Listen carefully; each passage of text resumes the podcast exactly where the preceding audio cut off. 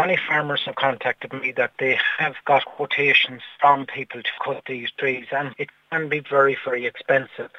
So if there was some plan in place or assistance for landowners and householders, they possibly would be in a position in to get the dangerous trees taken down and prevent fatalities in the future from, if this is the way our weather is going, we don't need to see very, very large trees falling on roads. And unfortunately, storms that we've had, hopefully we won't see more of them, but this could be something in the future we're going to have more of. A very big undertaking this survey would be, I'm sure, for Sligo County Council. Would it be fair to say, though, at this point, that there has been a more reactive instead of proactive approach to this? Yes, I'd agree, Catherine. Like, as you see, it is a, a huge undertaking, but I think if you know, engineers drive along a regional road, it's very easy to identify trees that are overhanging.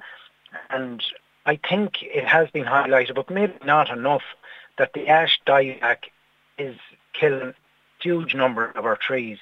And if some survey was carried out, it could maybe potentially, this could be a survey that at the time, but I think highlight and pick the ones that are the most dangerous first and then work on that. But where you have huge trees there for a long, long time, unless they're taken down safely, with heavy winds, they're going to come down on the road, and we all know how busy our roads are, that we don't want to see one of these trees falling on somebody and causing a fatality.